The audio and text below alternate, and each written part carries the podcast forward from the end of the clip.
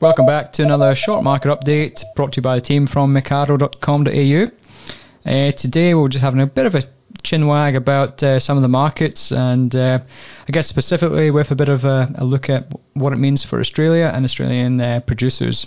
So we've got Robert Herrmann, uh, who's our uh, resident wool person, and uh, Olivia Agar, who covers a number of different commodities, and she'll be covering off on cattle today, and I'll probably just cover off a bit on uh, some of the interesting things that are happening, which has probably been that uh, negative oil pricing this week. So, Robert, we've had uh, continual poor weeks in, in the wool market. Has it recovered this week, or is it uh, still in the doldrums? look, it, it it tried hard, Andrew. Um, I think it's fair to say that the um, the wool market is. Uh, I think I said in my article today that it's um, it's it's showing a lot of determination, but there's a real undercurrent of nervousness, probably like all markets. But wool was a little bit different in that um, it has such a long pipeline because of the um, you know most of it's processed in the northern hemisphere. It goes through a number of different ownership structures until it finally gets to where the revenue is generated, but it's um, uh, it's a long pipeline. And we've been talking for some time about the pass-in rates, which have been quite high, and uh, and of course that also plays into the fact that we've been selling fewer bales. And I think the number this week is that on average this season to date, we've sold six and a half thousand bales a week less. Uh, Andrew Woods, in a really good article we posted on Mecardo this week, uh, put that into some perspective of, trying to figure out what does that mean because we've had low supply and the and the uh, I guess the projection of lower supply with the sheep flock where it is, but normally at this time of the year, about 84% of wool that's tested by AWTA is sold, and right now we're sitting at 73%. So that gives you an idea of the volume of increase that's going into stocks, and of course that's got to come out and play in the market at some stage. Um, the other factor, I suppose, talking about that pipeline, Andrew, is that uh, we, are so reliant on China. So, on the one hand, when China uh, got CV19 in the first instance, that really sent a, a, a, shiver through the market. But of course, we've been hearing about them coming back and getting back into processing. The bottom line is, though, that there's not much competition for China. So, the Italian and the Indian mills, which were number two and number three in terms of buyers, uh, they're in total lockdown and they're in big, big trouble. And just to finish off on my point this week, I suppose, Andrew, is that in the end, it's all about retail demand. And, and that was something that we didn't quite pick up at the beginning, but what we're finding now that that's a really big concern. The first figures that came out by the National Council of Wool Selling Brokers showed that in January, China had a 33% drop in apparel demand uh, at retail levels, and and that is obviously because of their shutdown from CV19. They're, they were the first figures to come through to show the real decline, but we're expecting that when the February and March figures come through, they'll show that, that China has shown some recovery, but we'll start to pick up the problem in the rest of the world then. So um, it's a it's a a battling market at the moment, Andrew, and uh, and to be honest, it's showing quite it's been quite resilient. It's not being helped by the Aussie dollar because, as as you guys have all talked about, it's been um, it, it plummeted at one stage, but it's been pretty resilient since. So um, here's we're looking forward to next week. Supply is, is being constricted, which is keeping the pressure off the market, um, but it's it's a nervous time. That's probably a good segue. And one one of the points you made there was about the those retail numbers, and we are seeing the same sort of thing in Australia with a lot of other retail numbers. Um, food services is, is way down, which is impacting a lot. Probably probably more so on things like canola, uh, milk, uh, and also uh, dairy products in general but also pork products as well. Uh, like a good indication of that is that generally people tend not to to eat much in the way of pork bellies or uh, ribs at home. They tend to eat them in a, in a restaurant, so demand for, for those has, has has reduced. And I guess having a retail drop of what did you say, thirty eight percent, is pretty pretty astronomical, really. And it's maybe it's a sign of the times that the unexpected is to be expected now, and, and things that we would never expect to see retail demand drop in, in China by by anything. You know, retail was just in one direction, and that was northwards. But then again, we are in an unusual time because, well, if we're in a time when you can be paid to uh, to take oil off of somebody's hands, then uh, you know that is that is something that we didn't really expect to happen uh, these times, and, and and that sort of puts me on to what I was going to talk about today. I wasn't going to talk about grains this week because, frankly, there's not been all that much really happening in grains, but that oil on on Wednesday. Uh, I sort of commented sort of Wednesday evening, wow, oil's dropped to the lowest price in in decades. Uh, then I then I woke up the next morning and it had dropped another couple of hundred percent in in a couple of hours, and you know we're sort of joking about it a little bit in terms of uh, crude oil going negative and being worth minus thirty seven dollars a barrel. So if you were able to take oil you would uh, effectively be paid for it.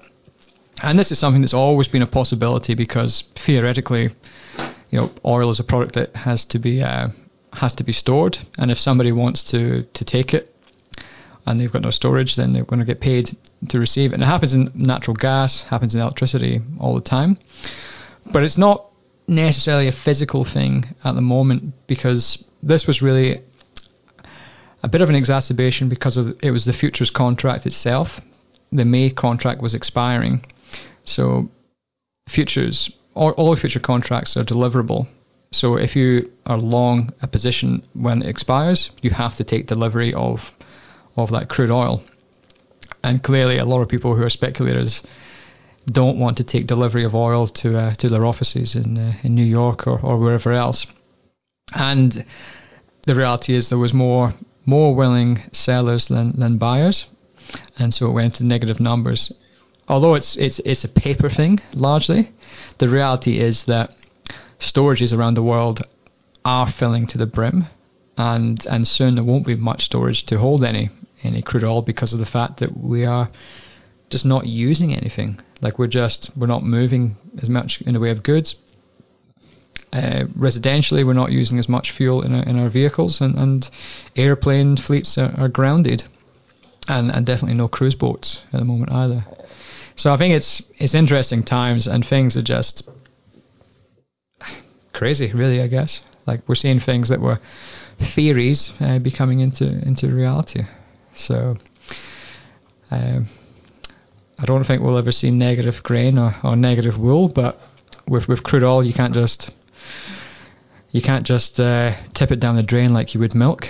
You've got to pay for somebody to take it, which really dumping milk, which we've seen in the US and Europe, is effectively no different from negative oil.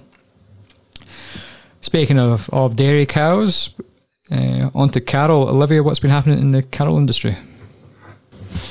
Yeah, well, it's an, it's an interesting story with cattle at the moment, Andrew, because it depends which way you're looking as to whether we're thinking, um, you know, to be optimistic or more pessimistic about the market at the moment. So um, I'm sure you all would have seen the, the three month rainfall forecast that's come out from the BOM. And look, I can't certainly can't remember the last time I've seen one without any brown or orange on it, but it's really an optimistic picture in terms of rainfall right across the country. I think we're looking at 60 to 70% chance of exceeding median rainfall, which is um, just amazing for the next few months. And there's certainly no shortage at the moment of photos on Twitter of beautiful green paddocks in New South Wales. So there's there's already a lot of keen producers out there that are thinking, you know, what does this mean? How much feed am I going to have available, and, and what cattle trade to put on? So so the grass fever is definitely starting to take hold, but um, and I don't want to be too pessimistic about it, but we we are wanting to urge a bit of caution there, and, and that's because of the offshore beef market and the, the prospect of the global recession.